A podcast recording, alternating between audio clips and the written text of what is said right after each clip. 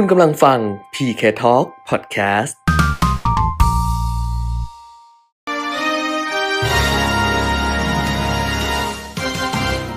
รายการเงินทองต้องรู้ โดยขวัญชนกวุฒิกุลและปิยมิตรยอดเมือง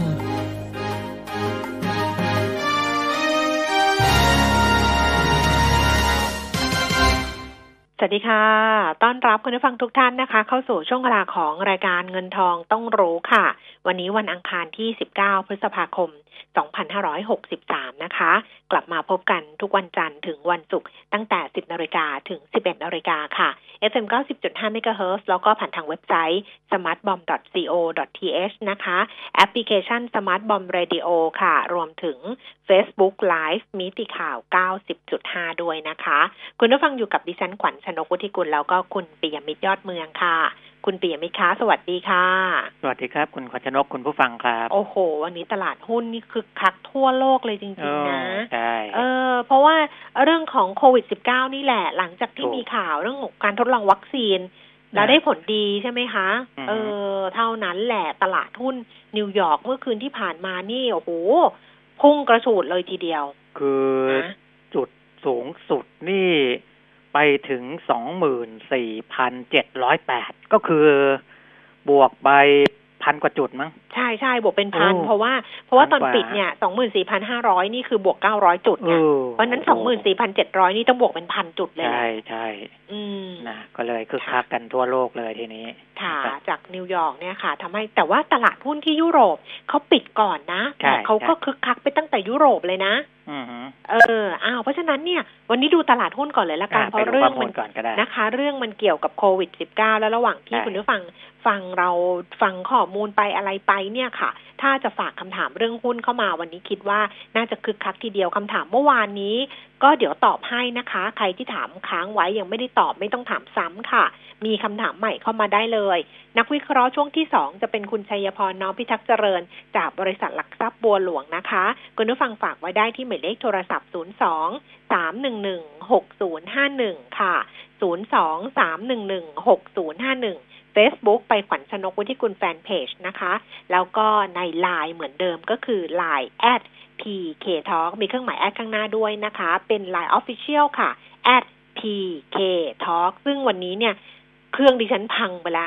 ค้างไปเลย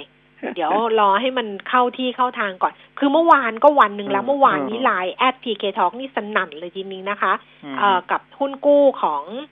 CPF เจริญโภครัคบภัณฑ์อาหารเนี่ย ซึ่งหลายท่านส่งมาบอกว่า เนี่ยไปถามแบงค์ยังไม่ได้เปิดจองเลยแบงค์หมดแล้ว แต่วันนี้ก็มีคนส่งมาบอกว่าเขาถามแบงค์แบงค์บอกว่ามีอยู่วันที่หนึ่งพี่มาจองเลยนะ บอกนี่ต้องหาเงินไปจอง เพราะฉะนั้นเนี่ย ไม่ทราบเหมือนกันว่ายังไงนะอ่าฮะแต่ว่ามีคนที่บอกว่ามีอะจองได้อะ คือวันที่หนึ่งสองสี่เนี่ย ที่จะเปิดจองเนี่ยสามารถอืมเพราะฉะนั้นเนี่ย ก็ลองดูกันละกันนะคะ แล้ววันนี้ที่มันสนั่นอีกวันหนึ่งเนี่ย เพราะว่าดาวบอร์ดแคสเข้าไปส่งเข้าไปเนี่ยเป็นคลิปเล่าเท่าที่เหลือนะคะ EP เท่าไหร่แล้วไม่รู้แหละแต่เป็น EP ล่าสุดนะคะ คลิปเล่าเท่าที่เหลือที่คุณเปียมิตรเนี่ยไปสลสละเวลารวบรวม ผลตอบแทนจากการลงทุนประเภทต่างๆ มา แล้วก็มันนำเสนอคุณผู้ฟังในตอนลงทุนให้ปังหลังโควิด -19 นะคะ วันนี้มีทั้งคลิปเล่าเท่าที่เหลือ แล้วก็มีพอดแคสต์ด้วยน้องเขาทำเป็นสองส่วน บางคนอาจจะไม่อยากดู YouTube ไงเพราะว่าดูแล้วอืมไปไหนไม่ได้ต้องเปิดทิ้งไว้ แต่ครับพอดแคสต์เนี่ยเปิดค้างไว้ได้เลยไปทำอย่างอื่นได้นะ เพราะฉะนั้นก็เข้ามาดูกันละกันนะคะ ใน Line แอด PK Talk ใครที่ไม่ได้แอดไลน์เข้ามาไป YouTube ค่ะ i2c Channel นะคะ i2c Channel ใครไม่ชอบ YouTube ไป Podcast ค่ะ PK Talk Podcast โอ้โหอื มีมทุกช่องทางเลยทีเดียวนะดักหน้าก็ดักหลังไว้หมด อาจจะยาวนิดนึงนะตอนนี้แต่โอ้ว่ายาวเยอะเลยอืมยาวเยก็อะเลยน่าน่าจะดูได้จนจบแหละนะครับค่ะค่ะก็ลองฟังเพลินๆจนจบนะคะ ยาว 25 นาทีนะ บอกก่อนเพราะฉะนั้นอาจจะดู YouTube แล้วแบบเปลืองเน็ตหรือเปล่าอะไรอย่างเงี้ยอืมก็ใช้พอดแคสต์ก็ได้ 25 นาที เต็มอิ่มเลยทีเดียว แต่อย่าเพิ่งฟังเพราะว่าตอนเนี้ยฟังเงินทองต้องรู้ก่อนนะคะ ดาวโจนส์เมื่อคืนที่ผ่านมาค่ะ ปิดทำการซื้อขาย 24,597 จุดเพิ่มขึ้น 911จุด3.85เปอร์เซ็นต์ค่ะ NASDAQ เพิ่มขึ้น 220 จุดนะคะ 2.4%ไปปิดที่ 9,234 จุด แล้วก็ S&P 500 ก็ขึ้นมาเฉียด 3,000 จุดเลยค่ะ เพิ่มขึ้น 90จุด3.15% ยุโรปค่ะ ลอนดอนฟุตซี่ร้อยเพิ่มขึ้น 248.4% CAC 40 ตลาดทุนปารีสฝรั่งเศสเพิ่มขึ้น 220.5%ดัคซังเฟิร์ตเยอรมนีเพิ่มขึ้น 593.5.6%ที่อิตาลีเพิ่มขึ้น 549.3%ค่ะ ในเอเชียเนี่ยขึ้นเหมือนกันแต่ก็ไม่ได้แรงเท่าทางฝั่งยุโรปกับสหรัฐนะคะนิเกอีค่ะ ตลาดหุ้นโตเกียวปิดทำการซื้อขายในช่วงเช้า 2517 จุดเพิ่มขึ้น 383 จุด เกือบเกือบ2เปอร์เซ็นต์หางเซ็งฮ่องกง 24,410 จุดเพิ่มขึ้น 474 จุด เกือบ2เปอร์เซ็นเหมือนกัน 1.98เปอร์เซ็นแล้วก็ตลาดหุ้นเซี่ยงไฮ้เดัชนีคอมโพสิตนะคะ สูงสุดนี่ขึ้นไป 2,900 จุดนะคะ ตอนนี้ 2,891 จุด เพิ่มขึ้น 16จุด0.57%ค่ะ ก็กลับมาดูความเคลื่อนไหวของตลาดหุ้นบ้านเรา เมื่อคืนหลังจากที่ดูตลาดหุ้นนิวยอร์กหลายคนบอกว่าวันนี้ทะลุแน่ๆพันสามร้อยจุดต้องทะลุให้เห็นแหละ ปรากฏว่าก็ทะลุขึ้นมาจริง ๆ นะคะ เพราะว่าสูงสุดเนี่ยหนึ่งพันสามร้อยสิบจุด ต่ำสุด 1,304 จุดค่ะ แล้วก็ล่าสุด 10นาฬิกา13 นาทีแต่ชนีราคาหุ้น 1,310หนึ่งขยับไปนิดหนึ่ง1,309จุด43จุดเพิ่มขึ้น22.90จุด1.78เปอร์เซ็นต์มูลค่าการซื้อขาย13,400ล้านบาทค่ะเซ็ตซินเด็กนะคะ876.69จุดเพิ่มขึ้น17.75จุด2เปอร์เซ็นมูลค่าการซื้อขาย9,130ล้านบาทนะคะ หุ้นที่ซื้อขายสูงสุด อันดับที่ 1 ปตท37 บาท เพิ่มขึ้น 1 บาทค่ะ มิ้น 16 บาท 90 เพิ่มขึ้น 10ตางแบม 23 บาท 80 เพิ่มขึ้น 40ตางปตทสพ88 บาท 25 เพิ่มขึ้น 2 บาท 75 สตางค์ PTTGC นะคะ 45 บาท 50 เพิ่มขึ้น 1 บาท 25 สตางค์ ไทยพาณิชย์ค่ะ 69 บาท 25 สตางค์ เพิ่มขึ้น 2 บาท 50 สตางค์ GPSC 72 บาท 75 สตางค์ เพิ่มขึ้น 1 บาท 25 สตางค์ AOT 60 บาท 50 เพิ่มขึ้น 2 บาท K แบงค์อ๋อขออภัยค่ะ KTB แบงก์กรุงไทย 9 บาท 85 สตางค์ ลดลง 10 สตางค์ แล้วก็บ้านปู 7 บาท 65ต่างเพิ่มขึ้น 25ต่างค่ะ ต่อไปเลยนะคะ อัตราแลกเปลี่ยนเช้าวันนี้ดอลลาร์บาท 31 บาท 91ต่างต่อดอลลาร์สหรัฐก็แข็งค่าขึ้นค่ะ ส่วนราคาทองคำปรับตัวลดลงวูบเลยเหมือนกันนะคุณปีมิตรลงไปบาทละ300บาท เพราะว่าราคาในต่างประเทศเนี่ย ปรับตัวลดลงอยู่ที่1,731เหรียญต่อออนซ์นะคะ ลงไปประมาณ30เหรียญน่ะ ก็เลยทำให้ราคาทองคำเนี่ยลงไปบาทละสามร้อยบาทสองหมื่นหกพันหนึ่งร้อยสองหมื่นหกพันสามร้อยนะคะ ต่อน้ำหนักหนึ่งบาท ราคาทองคำไปแล้วอ่าราคาน้ำมัน ราคาน้ำมันเบรนท์ขยับขึ้นต่อค่ะสามสิบห้าเหรียญยี่สิบเก้าเซนต์ขึ้นมาสี่สิบแปดเซนต์เวสเท็กซัสนี่ย่อลงไป 41 เซนต์อยู่ที่ 31 เหรียญ 94 เซนต์แล้วก็ดูไบ 35 เหรียญ 8 เซนต์เพิ่มขึ้นมาเหรียญกับ 84 เซนต์นะคะ เมื่อวานบอกแล้วว่าช่วงนี้อาจจะต้องเติมน้ำมันกันบ่อยนิดนึง เพราะว่าราคาเนี่ยมันขยับขึ้นมา แล้ววันนี้ในบ้านเราราคาขายปลีกเนี่ยก็ขยับขึ้นมาทุกผลิตภัณฑ์ ตั้งแต่ตีห้าที่ผ่านมาค่ะ ครับ นะก็เป็นไปในทิศทางเดียวกันหมดเลยนะครับ อย่างที่บอกว่าพอมีข่าวดีเข้ามาเนี่ย มันจะเป็นอย่างนี้นะทองลงน้ำมันขึ้นหุ้นขึ้น ตลาดพันธบัตรผลตอบแทนเพิ่มขึ้นนะครับ เพราะว่ามีการขายพันธบัตรออกไปแล้วก็โยกไปสู่ตลาดสินทรัพย์เสี่ยงมากขึ้นนะพันธบัตรสหรัฐสิบปีนี่ คือจริง ๆ เกือบทุกระยะเลย ตอนนี้อัตราผลตอบแทนคือสูงสุดในรอบเดือนก็คือเดือนพฤษภาคมเนี้ยนะครับ ล่าสุดสิบปีนี่อยู่ที่ศูนย์จุดเจ็ดสามเปอร์เซ็นต์นะยี่สิบปีหนึ่งจุดหนึ่งเจ็ดเปอร์เซ็นนี่ก็สูงสุดในรอบเดือนนี้เหมือนกันสามสิบปีหนึ่งจุดสี่สี่เปอร์เซ็นตนะครับ ถ้าระยะสั้นลงมาหน่อยก็ห้าปีศูนย์จุดสามแปดเปอร์เซ็นตนะครับ อันนี้ก็เห็นว่าสอดคล้องกัน ที่ขยับขึ้นมาเนี่ย ขยับมาจากอย่างสิบปี จากศูนย์จุดหกสี่มาเป็นศูนย์จุดเจ็ดสามนะ ขึ้นค่อนข้างแรงนะครับ ก็เป็นตัวเลขที่ยืนยันนะเนื่องมาจากอะไรทำไมถึงอยู่ๆก็มีข่าวดีเข้ามาสู่ตลาดสินทรัพย์เสี่ยงมากมายขนาดนี้ เพราะเรื่องวัคซีนที่คุณแก้มบอกค่ะนะครับ คือการทดลองวัคซีนเนี่ย เขาจะอ่าค่อยๆทดสอบตอนนี้อย่างที่ผมเคยบอกไปนานแล้วว่าเขาทดสอบกับสัตว์ก่อน และมาใช้ทดสอบกับคนนะจริง ๆเขาทดสอบกับคนมาระยะหนึ่งแล้วล่ะ แต่ว่าไม่ได้เปิดเผยออกมาสู่ภายนอกนะแต่อาจจะใช้คนจำนวนน้อยก่อนนะคนที่มาใช้เนี่ยเราเรียกว่าเป็นอาสาสมัครนะเขาต้องสมัครเข้ามานะให้ฉีดวัคซีนตัวเนี้ย แล้วก็ล่าสุดเลยที่ สำนักข่าวต่างประเทศรายงานออกมา แต่ไม่ใช่รายงานเป็นทางการนะ ต้องบอกก่อนนะครับ เพราะว่ารายงานเป็นทางการเนี่ยเขาต้องอผ่านขั้นตอนอะไรไปมากกว่านี้ แต่สำนักข่าวต่างประเทศไปเจาะมาแล้วนะครับ ว่าโมเดอร์นาซึ่งเป็นบริษัทเทคโนโลยีชีวภาพอของสหรัฐเนี่ยได้ฉีดวัคซีนได้ทดลองวัคซีนกับอาสาสมัครแปดคนนะครับ คนละสองโดสนะจริงๆ เริ่มตั้งแต่มีนาคมที่ผ่านมาแล้ว ปรากฏว่าทุกคนปลอดภัย นะไม่มีผลข้างเคียงไม่มีอาการอะไรนะครับแปดคนเนี้ยมีตั้งแต่อายุสิบแปดถึงห้าสิบห้าปีก็ถือว่าอ่าอันนี้ได้ผลดีนะก็ยังทั้งแปดสุขภาพแข็งแรงดี แล้วก็นำแอนติบอดีไปทดสอบกับเซลล์ที่ติดเชื้อโควิด -19 ในห้องปฏิบัติการก็พบว่าสามารถยับยั้งการขยายตัวของโควิด -19 ได้ด้วยนะมันก็เลยกลายเป็นเรื่องเป็นราวขึ้นมาว่าอ๋อมันมาถูกทางแล้ว อันนี้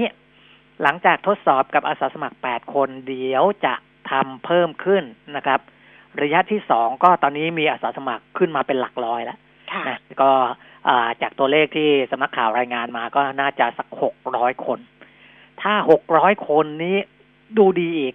ก็จะเพิ่มอาสาสมัครเป็นพันคนนะในเดือนกรกฎาคมก็น่าจะทดสอบได้เป็นพันละนะครับ ทีเนี้ยอย่างที่ผมเคยบอกว่า fast track มันอาจจะเกิดขึ้นก็ได้ เพราะถ้าทดสอบเป็นพันเดือนกรกฎาคมและยังอยู่ในทิศทางที่ดีอีกนะ คืออมีผลในการยับยั้งการเติบโตของเชื้อไวรัสโควิด -19 ได้ แล้วก็ทุกคนที่ทดสอบยังสุขภาพแข็งแรงดีเนี่ย ไม่แน่นะ ปีนี้นะปีนี้อาจจะเห็นเห็นหน้าเห็นหลังว่าวัคซีนตัวนี้อาจจะถูกนำมาใช้เป็นเรื่องเป็นราวก็ได้นะครับ เอออันนี้ก็เป็นข่าวที่ทำให้ไปกระตุ้นตลาดสินทรัพย์เสี่ยงทั้งหมดทั่วโลกเลยตอนนี้ ว่า โอ้ยมันไม่ต้องรองรอนานไปอีกเป็นปีๆนี้เออ กว่าที่จะมีวัคซีนออกมาใช้นะครับคือตอนนี้เหมือนก็รอข่าวดีอะมีข่าวดีเลยนิดเดียวนะ ก็คือแบบพร้อมไปอะ นะคุณปีมิตรเพราะมันก็อั้นมาเหมือนกันนะ แล้วก็แต่ว่าสุดท้ายเนี่ยมันก็ต้องกลับไปดู ไม่ว่าจะเป็นตลาดหุ้นหรือเป็นอะไร มันก็จะกลับไปที่ปัจจัยพื้นฐานนะคะ เดี๋ยวนักวิเคราะห์เขาคงจะดูให้ว่า พอถึงตรงนี้แล้วเนี่ยถึงแม้จะมีข่าวดีเข้ามาในช่วงนี้ แต่ว่าถ้ามองปัจจัยพื้นฐานหรือว่ามองสิ่งที่เศรษฐกิจไอ้ความสูญเสียทางเศรษฐกิจที่มันหายไปในช่วงที่ผ่านมาเนี่ย การปรับตัวเพิ่มขึ้นมาครั้งนี้มันจะบอกเราแล้วแหละว่าเอ้ยมันแพงไม่แพง มันจะไปต่อได้ไหมไม่ได้ไหมอันนี้ต้องให้นักวิเคราะห์เนี่ยนะเขามาคุยให้ฟังอีกทีหนึ่งนะคะต้องกลับมาสู่พื้นฐานแล้วแต่ขอเรื่อง new normal อีกหน่อยนะ เพราะว่า new normal ที่เรามองกันเนี่ยอตอนนี้ มันหลาย ๆ ส่วนมันไปทำให้คุณคุณภาพชีวิตของของคนเราดูเหมือนจะแย่ลงนะครับ เช่นการต่อคิวรถสาธารณะอะไรก็แล้วแต่ หรือต่อคิวเข้าห้างเข้าอะไรก็แล้วแต่เนี่ย คือมันมันต้องใช้เวลามากขึ้นนะคือคนเราแต่ละคนต้องใช้เวลามากขึ้นบางคนตื่นหกเคยตื่นหกโมงเช้าตื่นตีห้า นะอาจจะต้องตื่นเร็วขึ้นเพื่อที่จะมาถึงรถไฟฟ้าให้เร็วขึ้นอะไรแบบเนี้ยคือถ้า new normal แล้วมันทำให้คุณภาพชีวิตของคนแย่ลงเนี่ย มันอาจจะไม่ยั่งยืนนะมันมันมันจะต้องเป็น new normal อีกแบบหนึ่งที่คุณภาพชีวิตของประชาชนมันไม่ได้แย่ขนาดนี้นะครับ อันนี้ก็ต้องดูการพัฒนาการของมันอีกทีหนึ่งนะอย่างที่บอก แล้วก็ในเรื่องของผู้ที่ติดเชื้อ กลับขึ้นมาในต่างประเทศเนี่ย เราก็ยังมีเห็นอยู่บ้างนะ ยังมีเห็นอยู่บ้าง เพราะฉะนั้นเนี่ยก็ยังวางใจมากเสียทีเดียวไม่ได้นะครับ ในแง่ของการไปที่ชุมชนหรือในสถานที่ที่คิดว่าอาจจะเป็นจุดเสี่ยงนะแต่ว่าในที่ทั่ว ๆ ไป อย่างเช่นการไปออกกำลังกาย โดยไม่ได้ใกล้ชิดกับผู้คนอะไรพวกนี้อันนั้นอาจอาจอันนั้นอาจจะพอที่จะวางใจได้ในระดับหนึ่งนะครับ ในเรื่องของโควิดก็ประมาณนี้นะครับ แต่เรื่องผลพวงที่มันต่อเนื่องมาเนี่ยนะ คือเมื่อวานนี้เอาเมื่อวานนี้ก่อน เมื่อวานเรารายงานให้ทราบไปแล้วใช่ไหมว่าเอ่อสภาพัฒน์ GDP ใช่ตัวอ่า GDP อะนะคะครับวันนี้ก็เป็นข่าวในหนังสือพิมพ์อะก็ติดตามกันอีกทีกันจริง ๆ ก็ออนไลน์ตั้งแต่เมื่อวานแล้วล่ะที่เห็นกัน ก็มันก็ครับเป็นผลจากโควิด -19 เหมือนกัน แต่ว่าตัวเลขเนี่ยนะ พอหลังจากสภาพัฒน์แถลงออกมาแล้วเนี่ยนะคะ ก็มีหลาย ๆสำนักเนี่ยก็ออกมานะ ดิฉันเนี่ยได้อีเมลของทางทางกรุงไทย อะ ก็จะเป็นกรุงไทยคอมพาสเนี่ยกรุงไทยเนี่ยมองว่าปีนี้ลบแปดเปอร์เซ็นเลยนะคุณปีมิตรอืมคือของสภาพัฒน์นี่คือห้าห้าถึงหกใช่ไหมคะใช่ค่าใช่กลางก็ห้าจุดห้าใช่ไหมคะ แต่ว่าภายใต้สถานการณ์ ที่เขาเขาก็บอกนะว่ามันมีสมมุติฐานอะไรบ้างว่า มีทั้งเงื่อนไขมีทั้งข้อจำกัดของการระบาดของโควิด -19 มีปัญหาภัยแล้งมีอะไรอย่างเงี้ยคือรวมเข้าไปหมดแล้วก็อยู่ประมาณนี้ แต่ก็เป็นไปได้ว่าจะมากกว่านี้ ซึ่งของทางกรุงไทยเนี่ย ให้ไปติดลบแปดนะ เออเออส่วนที่อื่นๆ ก็ยังก็มีนะ ก็ก็ก็มีอยู่นะ อย่างของ JMB เนี่ยนะคะ JMB อืมเขามองว่าในไตรมาสที่สองเนี่ยจะหนัก คือไตรมาสที่สองเนี่ยถูกจะทุกคนก็บอกว่าจะจะหนักแหละ เพราะว่าส่งออกเนี่ยมันก็จะไม่ดีมากๆ แต่ว่าในตัวของ GDP ทั้งปีที่ทาง JMB มองเนี่ยเขามองว่าติดลบประมาณ6.4เปอร์เซ็นเออเออ แต่แต่อย่างว่าตอนแต่ว่าก็มีโอกาสจะติดลบน้อยกว่าที่คาด อ่าฮะอืมแต่อย่าง EIC ของธนาคารไทยพาณิชย์เนี่ยอืม นะเออฝ่ายวิจัยด้านเศรษฐกิจและตลาดเงินธนาคารไทยพาณิชย์ยังไม่ฟันธงในเรื่องของอืมอ่าการติดลบปีนี้นะบอกว่าอืมเดี๋ยวต้นเดือนมิถุนายนอืมนะจะออกไอ้บทบทเออเศรษฐกิจเนี่ยบทวิเคราะห์เศรษฐกิจอย่างเป็นเรื่องเป็นราวออกมาอีกที แล้วตรงนั้นคงจะเห็นว่า EIC ให้ตัวเลขเท่าไหร่ แต่ว่าอืมที่เห็นแล้วตอนนี้ก็คือว่าการหดตัว 1.8เปอร์เซ็นในไตรมาสไตรมาสแรกเนี่ยค่ะ เท่ากับว่าเอ่อไตรมาสสี่ปีที่แล้วก็หดตัวไตรมาสหนึ่งก็หดตัว เพราะฉะนั้นเนี่ยถือว่าภาวะเศรษฐกิจไทยเข้าสู่ภาวะเอ่อเศรษฐกิจถดถอยถดถอยทางเทคนิคเออทางเทคนิคนะใช่ถดถยคือทางเทคนิคเนี่ยสองไตรมาสติดต่อกันเราอืมถือว่าหดตัวแล้วอืมเออถดถอยแล้วถดถนะครับอย ซึ่งก็เป็นไปในทิศทางเดียวกับญี่ปุ่นหรือที่อื่น ๆด้วยนะ ผมอืมก็ดูหลาย ๆประเทศเนี่ยก็ก็ไม่ได้ต่างกันอืนะไม่ได้ต่างกันคือเอ่อจริง ๆ แล้วไตรมาสสองเนี่ยเอ่อ ไม่ว่าจะสำนักไหน ก็บอกว่ามันก็จะยิ่งหนักเข้าไปอีก เพราะฉะนั้นเนี่ย ในทางเทคนิคมันต้องถดถอยอยู่แล้ว อืมนะเพราะว่าไตรมาสสองเนี่ยต้องติดลบต่อมาแหละถูกเพราะนั้นเนี่ยมันก็จะเป็นการถดถอยทางเทคนิคหรือว่าของจริงหรือเปล่าอะไรอย่างเงี้ยนะ แต่ใช่ว่าในในตัวที่มันเป็นทฤษฎีอะมันก็คือเศรษฐกิจถดถอยนั่นแหละใช่แต่ว่ามันมันมีเหตุผลอธิบายได้ไง ว่ามันเรา มันเกิดอ่าเพราะเหตุการณ์ของโควิด -19 อืมนะคือถ้า มันติดลบต่อเนื่องกันสองสามไตรมาสแบบนี้โดยที่ไม่เกิดอ่าโรคระบาดใหญ่ทั่วโลกอย่างนี้เนี่ยอืมอะอันนั้นอาจจะน่าเป็นห่วงนะครับ อาจจะน่าเป็นห่วง เพราะว่าอ่าแสดงว่าโครงสร้างทางเศรษฐกิจในหลาย ๆ ส่วนมันมันมีปัญหา มันทำให้เศรษฐกิจหดตัว แต่นี่มันรู้มันมีเหตุผลของการล็อกดาวน์ของการปิดเมือง พอกลับมาเปิดเนี่ย อันนี้ต้องดูอีกทีนะเพราะฉะนั้นตอนเนี้ย ถ้าไม่ต้องมาถามว่าเศรษฐกิจถดถอยหรือยัง เพราะว่าโดยทางเทคนิคมันเป็นอย่างนั้นอืมนะแต่ว่าเดี๋ยวเราค่อยมาดูกันอีกทีในครึ่งปีหลังอืมนะว่ามันจะฟื้นกลับมาหลังจากการเปิดเมืองหรือเปล่านะครับอืมอืมนี่ก็เป็นในเรื่องของเศรษฐกิจโดยภาพรวมก็คงจะมองกันอย่างนี้นะครับค่ะ ค่ะ แต่ว่าถนนทุกสายตอนนี้ก็จะมุ่งไปสู่ที่ประชุมคณะรัฐมนตรี ซึ่งเออวันนี้เนี่ยก็จะมีเรื่องของการบินไทย ใช่ใช่นะไหมการบินไทยเขาก็อ่ามีการประชุมคณะกรรมการนโยบายรัฐวิสาหกิจค่ะหรือว่าคอนอรอเมื่อวานนี้เมื่อวานค่ะ เออ ทีเนี้ยนักข่าวแน่นอนแหละต้องตามเจาะกันสุดฤทธิ์นะ เพราะว่าเขาจะไม่รอว่าคอรมอวันนี้จะออกมายังไงอืมนะสิ่งที่สื่ออาทำหน้าที่ก็คือว่าจะเสนออะไรให้คอรมอพิจารณานะครับ แล้วสิ่งที่ได้ออกมาก็คือจริง ๆ ก็เป็นการอ่าพูดออกมาจากโฆษกประจำสำนักนายกรัฐมนตรีเองด้วยนะอืมอาจารย์แหม่มนารมนพินโยสินวัตรนะครับ บอกว่าอ่าแนวทางที่กระทรวงการอ่าจริง ๆ ก็ก็ทางต้อคองนเป็นรคอมนาคมนะเออเป็นหลักอะนะใช่เออคือคือทั้งกระทรวงการคลังและคมนาคมเนี่ยเห็นชอบตรงกันอืมนะเห็นชอบตรงกันว่ายังไงว่าอ่าจะ ต้องนำการบินไทยไปสู่การพิจารณาจัดทำแผนฟื้นฟูตามพระราชบัญญัติล้มละลายอืมนะแต่อันเนี้ยอาจารย์แหม่มยืย้ำนะว่าอ่าไม่ใช่ล้มละลายอืมนะครับเเพียงแต่ว่าไอการทำแผนฟื้นฟูเนี่ย มันไปอยู่ภายใต้พรบล้มละลายละลาย เออนะแต่ว่ามันมันมันเขาจะแยกหมวดกันในพรบล้มละลายเนี่ย เรื่องของการล้มละลาย อ่า มีเจ้าพนักงานพิทักษ์ทรัพย์ ไปบังคับทรัพย์อ่าขายทอดตลาดแล้วก็มาแบ่งกันนั้นอีกเรื่องหนึ่งแต่อันนี้ไม่ใช่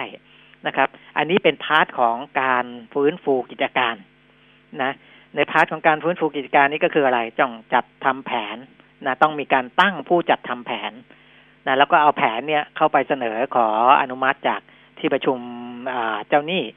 นะครับ แล้วก็มีการตั้งผู้บริหารแผนนะถ้ายอมรับจะเอาแผนนี้ไปทำอันนี้ เป็นกระบวนการฟื้นฟูกิจการนะซึ่งแยกออกจากเรื่องของการล้มละลายนะอันนี้อาจารย์แหม่มบอกนายกให้ย้ำตรงจุดนี้เพราะกลัวจะไปเข้าใจผิดกันนะครับ พอย้ำตรงจุดนี้ปุ๊บเนี่ย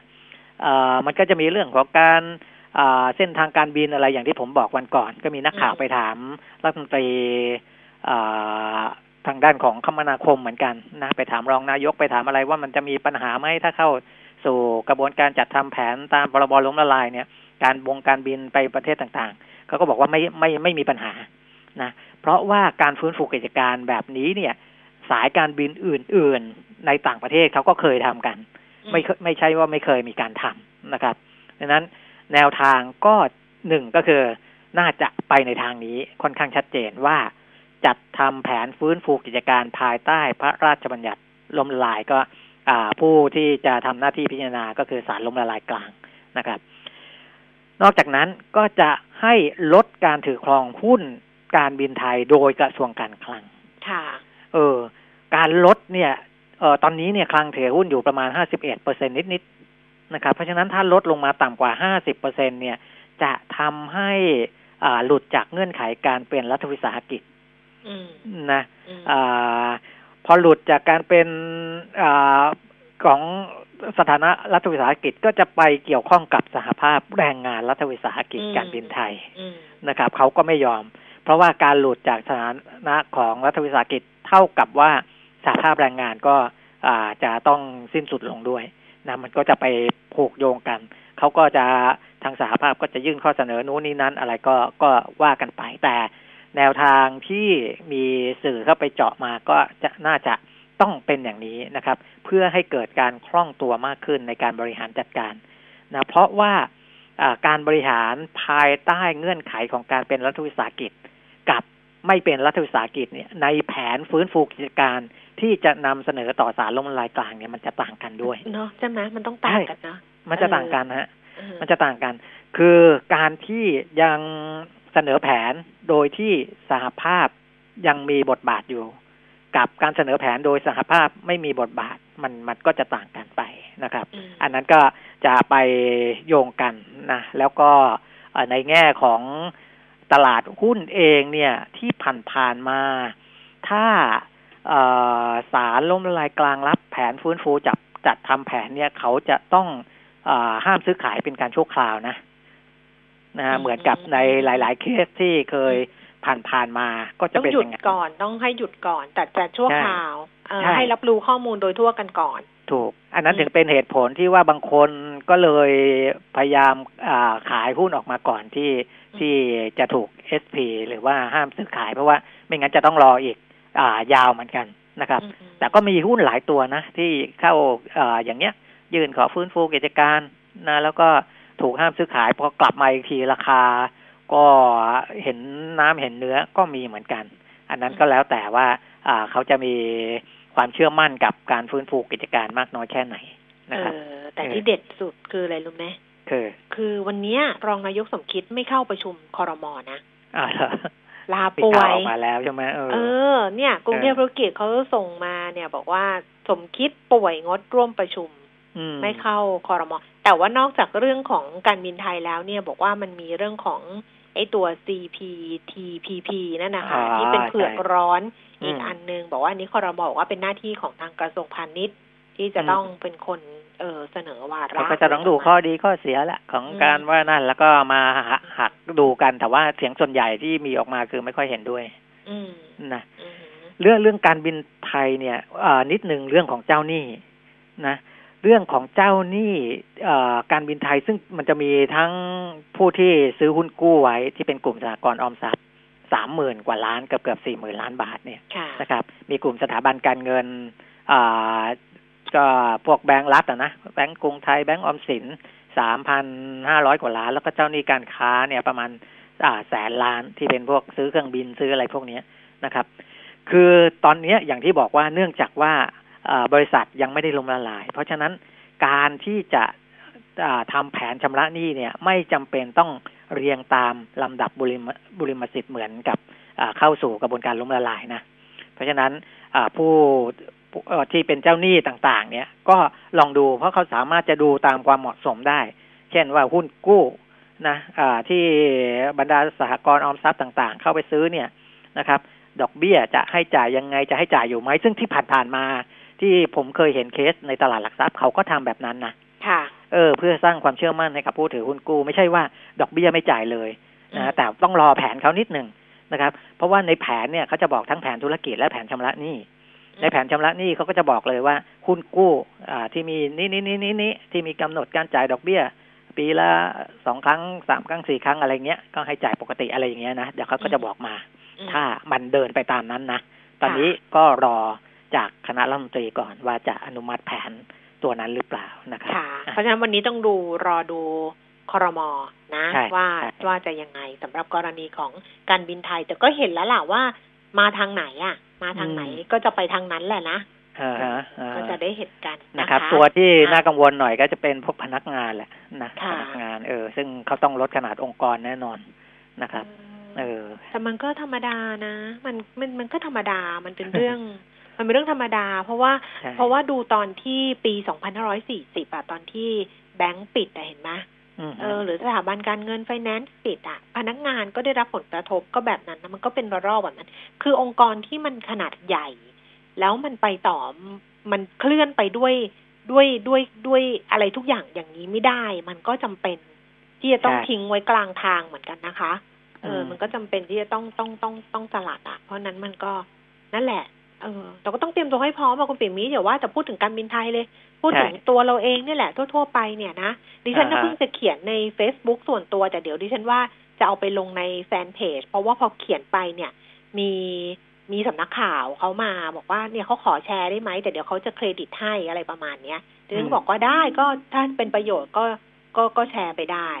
เออ เพราะว่าดิฉันกำลังมองว่า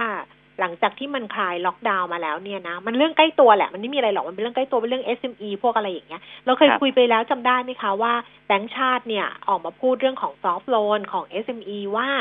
มันมันอืดอะช่วงก่อนอะจำได้ไหมรอบรอบที่แล้วอะหลังจากนั้นก็มีสรุปออกมาอีกว่ายอดมันก็ยังไม่เดิน เพราะว่าแล้วคุณกรจัติกาวันนี้เนี่ยนะ ก็ไปเขียนในเพจของคุณกรนะว่า คุณกรเนี่ยมองว่าปัญหาที่มันไม่เดินเนี่ย เพราะว่า คนที่เคยทำยังไงก็ทำอย่างนั้น SME ผู้ประกอบการไทยเนี่ยก็เน้นการกู้นอกระบบ เพราะว่ามันง่ายกว่าไงเอออันนี้ดิฉันก็เห็นด้วยส่วนหนึ่งแต่ว่าสองเนี่ยเราเคยคุยกันในรายการแล้วว่าดิฉันว่าบางที SME บางรายเขาก็ถอดใจไปแล้ว คือพักไปเลยอะ แล้วก็ต้องปลดคนนะปลดก็คือปลด แต่เขาจะกลับมาใหม่หรือเปล่า อันนี้อีกเรื่องหนึ่งแต่ว่าเขาไม่เอาแล้ว เพราะฉะนั้นเนี่ยให้เขาไปกู้อีกอะไรอีกเขาก็ไม่เอา เพราะนั้นรอกสองที่มันจะเกิดขึ้นเนี่ย มันคือแบบนี้ค่ะ พอเราคลายล็อกดาวน์เราเห็นคนออกมาขายของอะไรอย่างเงี้ย เคยพูดไปแล้วจำได้ไหมว่า แล้วคนซื้อล่ะ คนซื้อยังมีกำลังซื้ออยู่ไหม อันนี้แหละคุณผู้ฟังที่มันน่าสนใจว่า คนขายพร้อมแล้ว คนซื้อมีกำลังซื้อไหม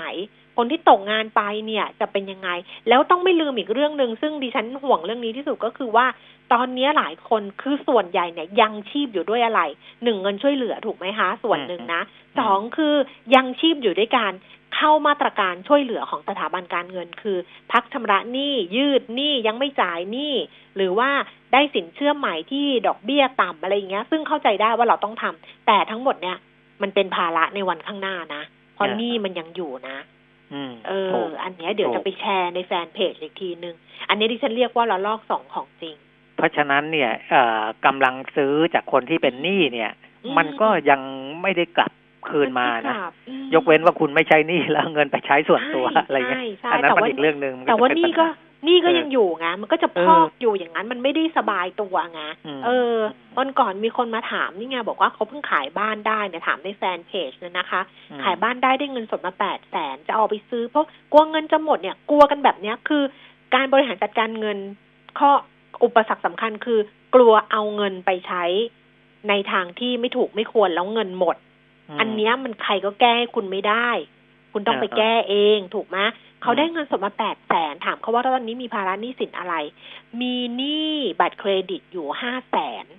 ดิฉันก็บอกว่าให้ไปปิดหนี้บัตรเครดิตก่อน เพราะคุณน่ะจะเบาตัวไปได้เยอะเลยจะสบายไปเยอะเลย ก็เหมือนกับจะไม่ทำอืมเออ ก็ช่วยไม่ได้แล้วค่ะ บอกได้แค่นี้ เนี่ยแหละ อืมอ่าปัญหามันก็จะอยู่อย่างเงี้ย มันก็จะวนๆอยู่อย่างเงี้ยเพราะฉะนั้นเนี่ย เออ SME กับการบินไทยเอาจริงๆก็ไม่ต่างถูกนะทั้ง SME ทั้งเรื่องของกำลังซื้อเรื่องอะไรเนี่ย มันก็อ่าจะมาเกี่ยวข้องกับเนี่ยธุรกิจค้าปลีกเนี่ยที่อืมเราเห็นการเปิดห้างไหมเปิดห้างเอนะอถึงแม้ว่าจะมีคนไปเอ่อเข้าคิวกันนะแล้วยอดบาง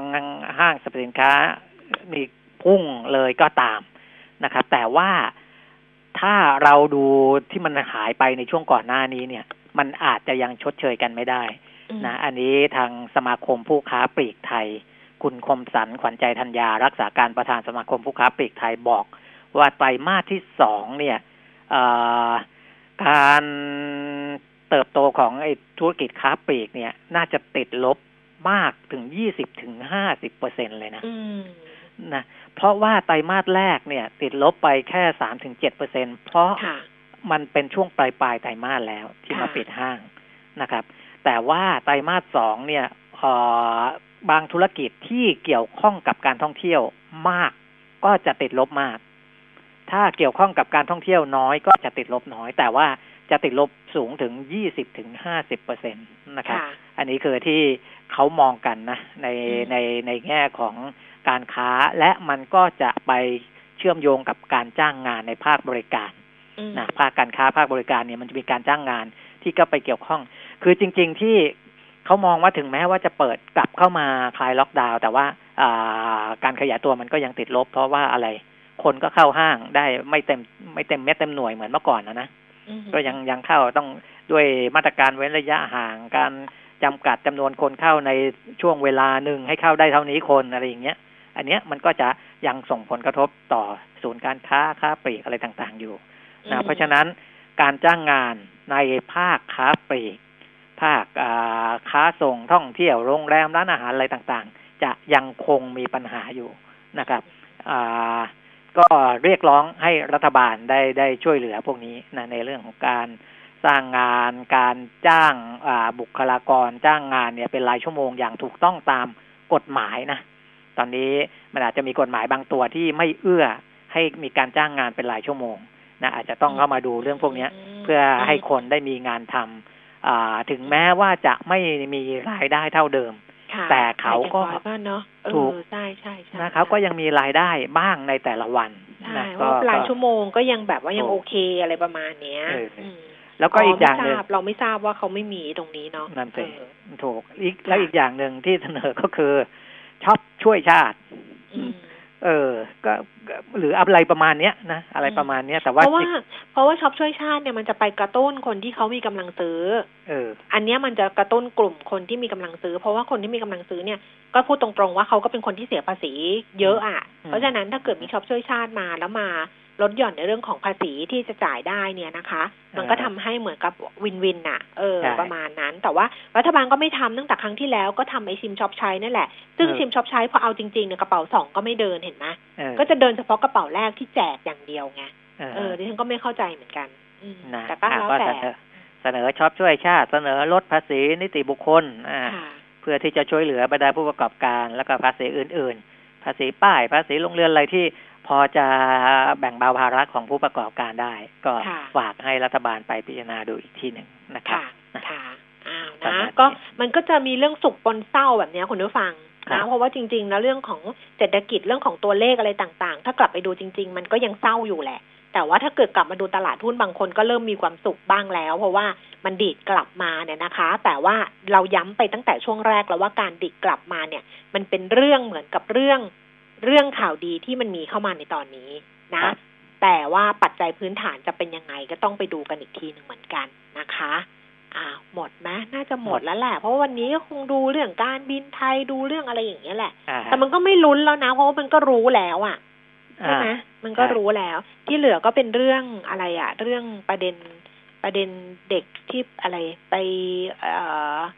เรียนออนไลน์ใช่ไหมตอนเนี้ยเออที่มีปัญหากันอะไรกันก็ เนื้อฟังก็ติดตามในโซเชียลก็แล้วกันเรื่องแบบนั้นนะนะ เราเอาเรื่องหลักๆ เฉพาะเรื่องเงินเรื่องทองเนี่ยนะคะ แล้วเดี๋ยวช่วงหน้าค่ะจะกลับมาคุยกันกับคุณ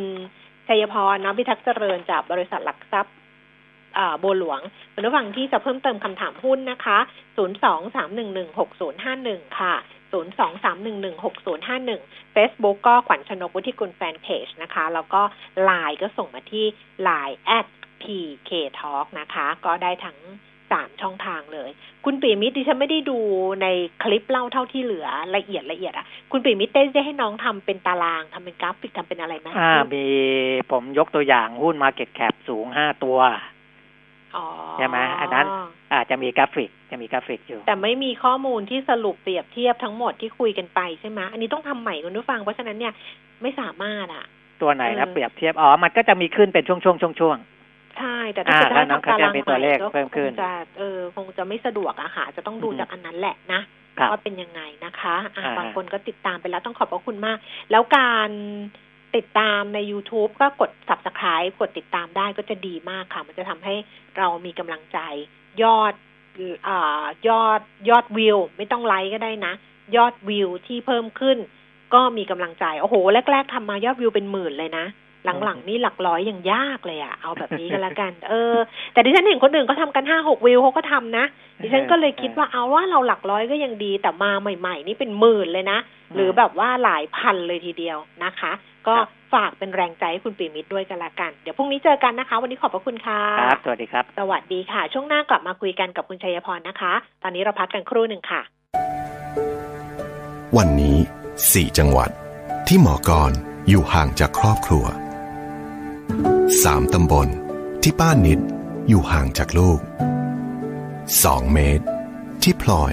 อยู่ห่างกับแม่ เพราะวันนี้ยิ่งห่วงยิ่งต้องห่าง ขอบคุณทุกระยะห่างที่ร่วมกันเสียสละ เพื่อผ่านวิกฤตนี้ไปด้วยกัน ปตทสารพลังใจ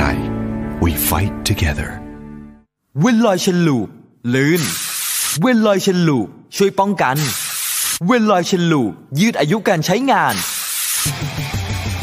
สเปรย์น้ำมันฉีดโซ่คุณภาพสูง Veloil Chain Lube กระป๋องสีฟ้า ด้วยคุณสมบัติแทรกซึมลึกถึงก้านและข้อต่อ ช่วยให้ทนแรงดึง และแรงกระชากได้อย่างดีเยี่ยม ยืดอายุการใช้งาน ป้องกันสนิมและฝุ่น ช่วยหล่อลื่นได้ทั้ง สายคลัตช์สายคันเร่ง สายเบรก โซ่มอเตอร์ไซค์และจักรยาน โซ่ในโรงงาน ลวดโลหะ สายพานลำเลียง สเปรย์น้ำมันฉีดโซ่ Veloil Chain Lube มีจำหน่ายแล้วที่เดอะมอลล์ทุกสาขา และศูนย์บริการ Veloil ทั่วประเทศ สเปรย์น้ำมันฉีดโซ่ Veloil Chain Lube Veloil ลื่นเหลือล้น ทนเหลือหลาย ปัญหาจุกจิกกวนใจเรื่องบ้าน น้ำไม่ไหล ท่อน้ำรั่ว ผนังมีรอยแตกร้าว หาทางออกไม่ได้ ต้องมาที่นี่ รายการคลินิกคนรักบ้าน เปิดสายถามตอบปัญหาเรื่องบ้าน พร้อมอัปเดตข่าวสารแวดวงอสังหาริมทรัพย์เปิดคลินิกทุกวันเสาร์ 11 โมงถึงเที่ยง กับหนูนาลัคนาสุริยง และอาจารย์ตีอุดมสุขเล็กสงวนศักดิ์ในรายการคลินิกคนรักบ้านทางมิติข่าว 90.5 มิติข่าว 90.5 สะท้อนทุกเรียมมุมของความจริง สนับสนุนโดย น้ำมันเครื่องเวลลอย ลื่นเหลือล้น ทนเหลือหลาย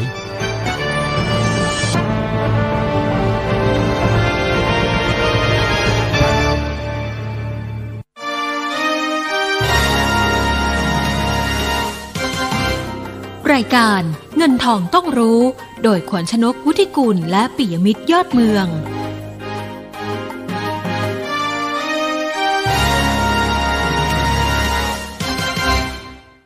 ช่วงที่สองของเงินทองต้องรู้นะคะ คุณผู้ฟังค่ะเดี๋ยวช่วงนี้เราจะคุยกันกับคุณชัยพร น้องพิทักษ์เจริญจากบริษัทหลักทรัพย์บัวหลวงนะคะ เดี๋ยวดูดัชนีราคาหุ้นล่าสุด ดัชนีอยู่ที่หนึ่งพันสามร้อยเก้า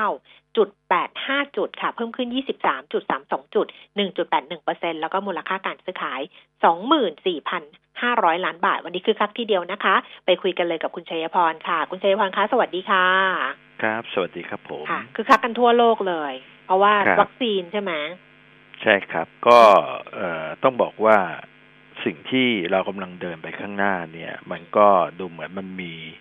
โอกาสที่จะเห็นความสำเร็จรออยู่ข้างหน้านะครับค่ะ ฉะนั้นเนี่ยตลาดจะ take action ไปลักษณะแบบเนี้ยไปเรื่อยๆนะครับ แล้วก็ถ้าเราดูตาม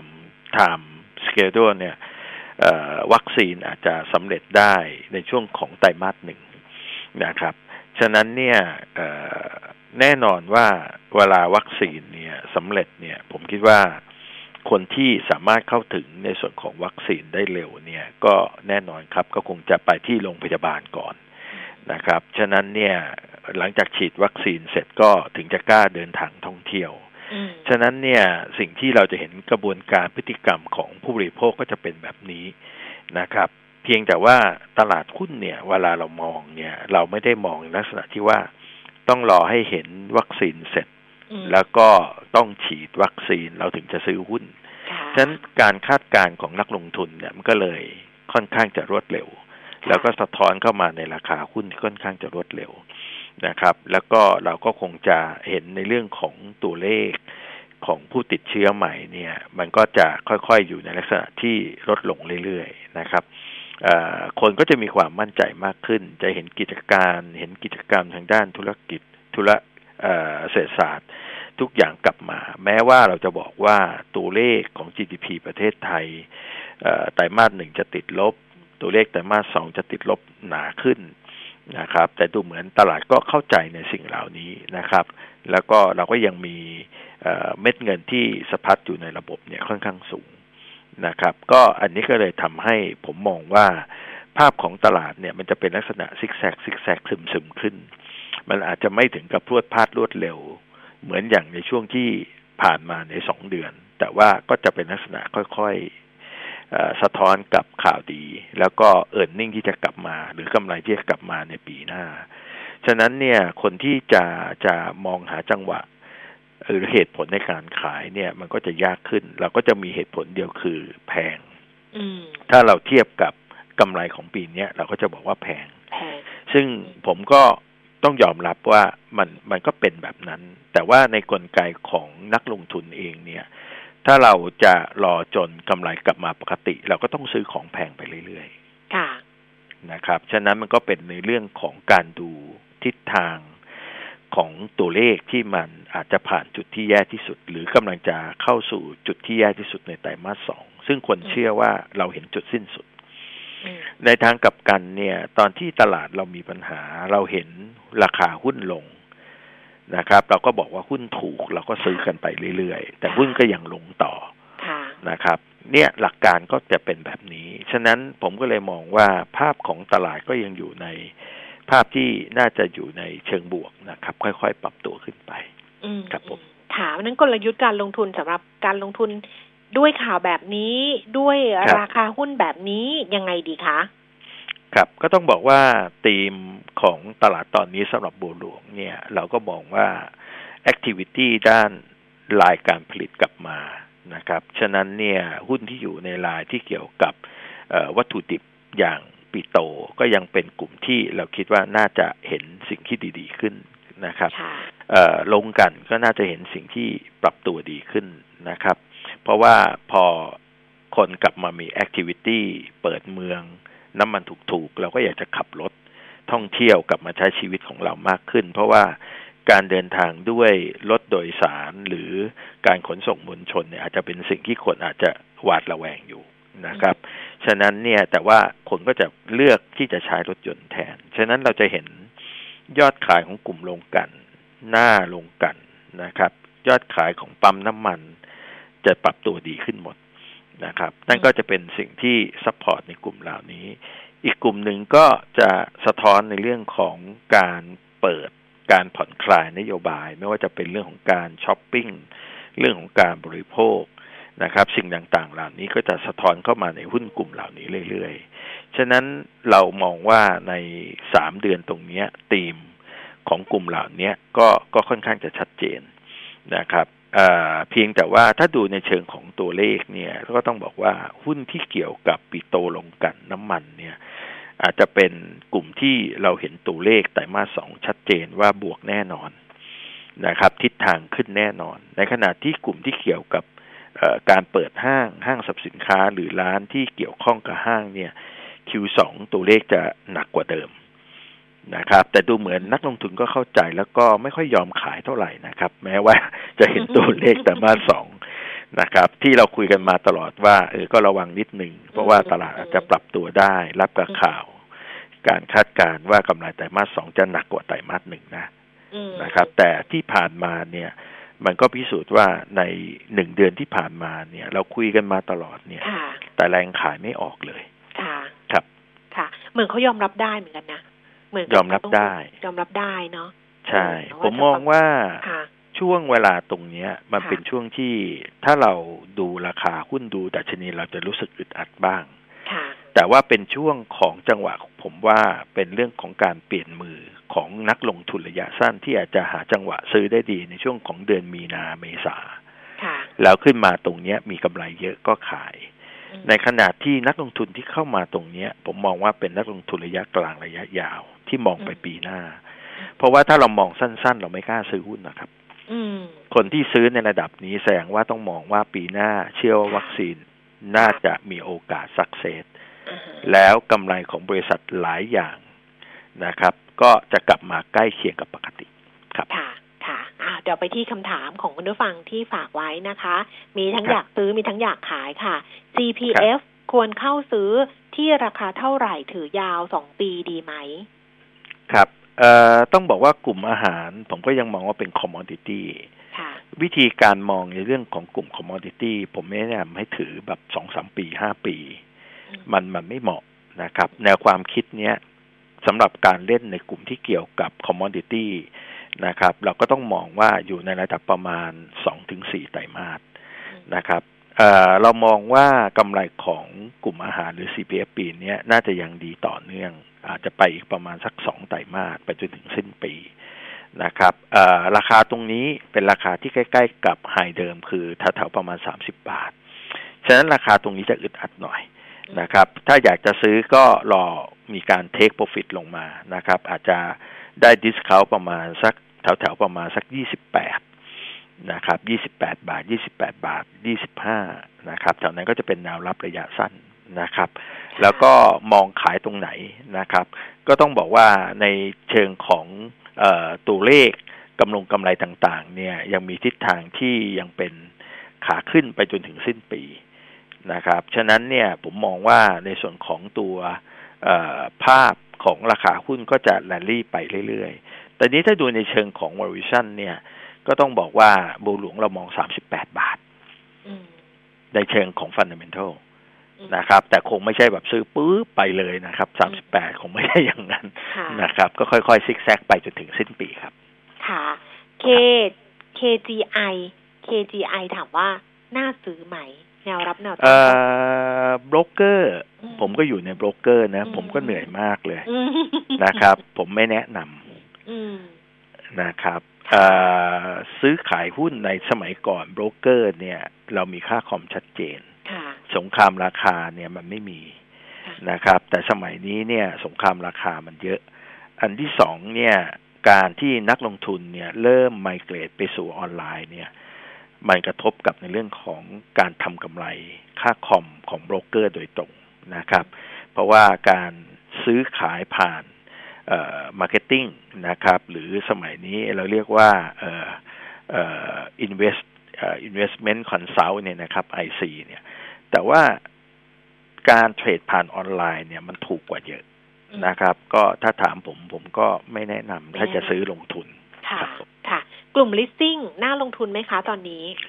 กลุ่ม listing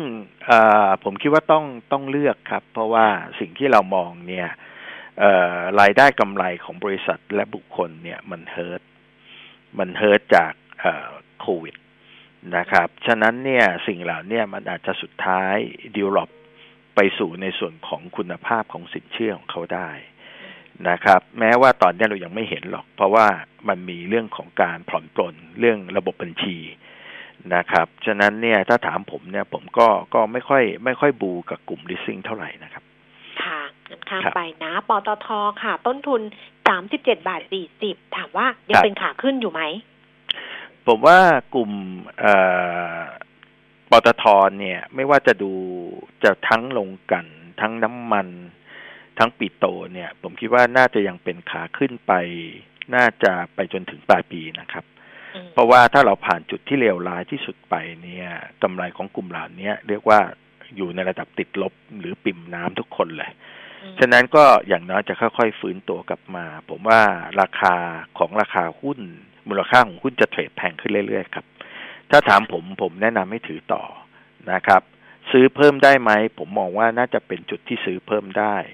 สาเหตุก็เพราะว่าเราคอตัวลงกัน เราคอตัวปิโตนะครับ เราคอในเชิงบวกนะครับ เรา overweight ในเชิงบวก แสดงว่าปตทก็น่าจะดีด้วยครับ ค่ะอ่าหุ้น CRC นะคะเซ็นทรัลรีเทลเข้าซื้อตอนนี้ได้ไหม ขอแนวรับครับด้วยจะถือยาวสมควรที่จะถือยาวไหมคะ ครับ ก็ต้องถามก่อนว่าเชื่อใน business model ของเขาหรือเปล่า ที่เขาค่ะค่อยๆเพิ่มสัดส่วนของออนไลน์เพิ่มขึ้นอืม ซึ่งแน่นอนพฤติกรรมผู้บริโภคในอนาคตใน 5 ปี มันก็ต้องสัดส่วนเพิ่มขึ้นแน่นะครับเเขา trap ลูกค้ากลุ่มนี้ได้เร็วนะครับ ในช่วงของโควิด เนี่ย ต้องบอกว่าแม้ว่าเขาจะเรียกว่าสะเทือน แต่ว่าก็ยังไม่กลายเป็นขาดทุน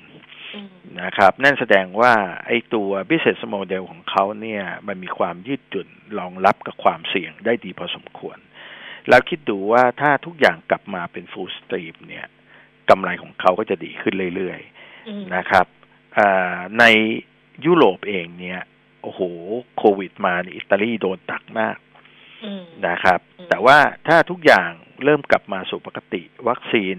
กลับมาใช้ได้ในปีหน้า ทุกอย่างมันกลับมาเนี่ย ตรงเนี้ยผมยังมองว่าซื้อได้ ถ้ามองในเชิงของลงทุน 12 เดือนขึ้นไปนะครับ ค่ะครับอะทิสโก้กับ TCAP นะคะ บอกว่าควรครับซื้อไหมที่ราคาเท่าไหร่ ครับเอ่อทิสโก้เองเนี่ยก็เอ่อเป็นกลุ่มไฟแนนซ์ที่ต้องบอกว่าช่วงนี้ถ้าเราสังเกตเนี่ยกลุ่มสถาบันการเงินจะ perform ไม่ค่อยดีเท่าไหร่ค่ะนะครับ ก็แน่นอนคน concern เรื่องคุณภาพของหนี้อันที่สองคน concern เรื่องอัตราดอกเบี้ยที่จะกดลงต่อค่ะนะครับ สิ่งที่เราเห็นทำไมถึงคิดอย่างนั้น เพราะว่าธนาคารกลางสหรัฐตอนนี้เนี่ยพูดกันถึงในเรื่องของ อัตราผลตอบแทนพันธบัตรรัฐบาลสหรัฐที่จะลงไปใกล้ๆศูนย์หรือติดลบ ฉะนั้นเนี่ยสิ่งที่เราเห็นในช่วงของสองสามสัปดาห์มานี้เนี่ย ผลตอบแทนพันธบัตรสหรัฐเนี่ยลงเร็วมากอืมนั่นคือเทรนด์ของโลกนะครับ ในส่วนของอัตราดอกเบี้ยของไทยกรงงมีโอกาสที่จะปรับอัตราดอกเบี้ยลงประชุมแม้ว่าจะปีหน้ช้ากว่าอืมนะครับ ก็ถ้าถามผมก็จะ hurt ครับ จะ hurt ตัวกำไรของกลุ่มเหล่านี้ครับ อืมครับ นะทั้งทิสโก้ทั้ง TCAP นะ อาจจะต้องดูไปก่อนก็แล้วกันนะคะครับเอาละค่ะวันนี้ขอบพระคุณคุณชัยพรมากๆค่ะ ขอบคุณนะคะครับขอบคุณคสรับวัสสวัสดีครับค่ะ คุณผู้ฟังคะเวลาหมดแล้วนะคะ เหมือนเดิมคำถามที่เหลืออยู่พรุ่งนี้ค่อยมาต่อกันนะคะ ส่วนวันนี้ดิฉันลาไปก่อน สวัสดีค่ะ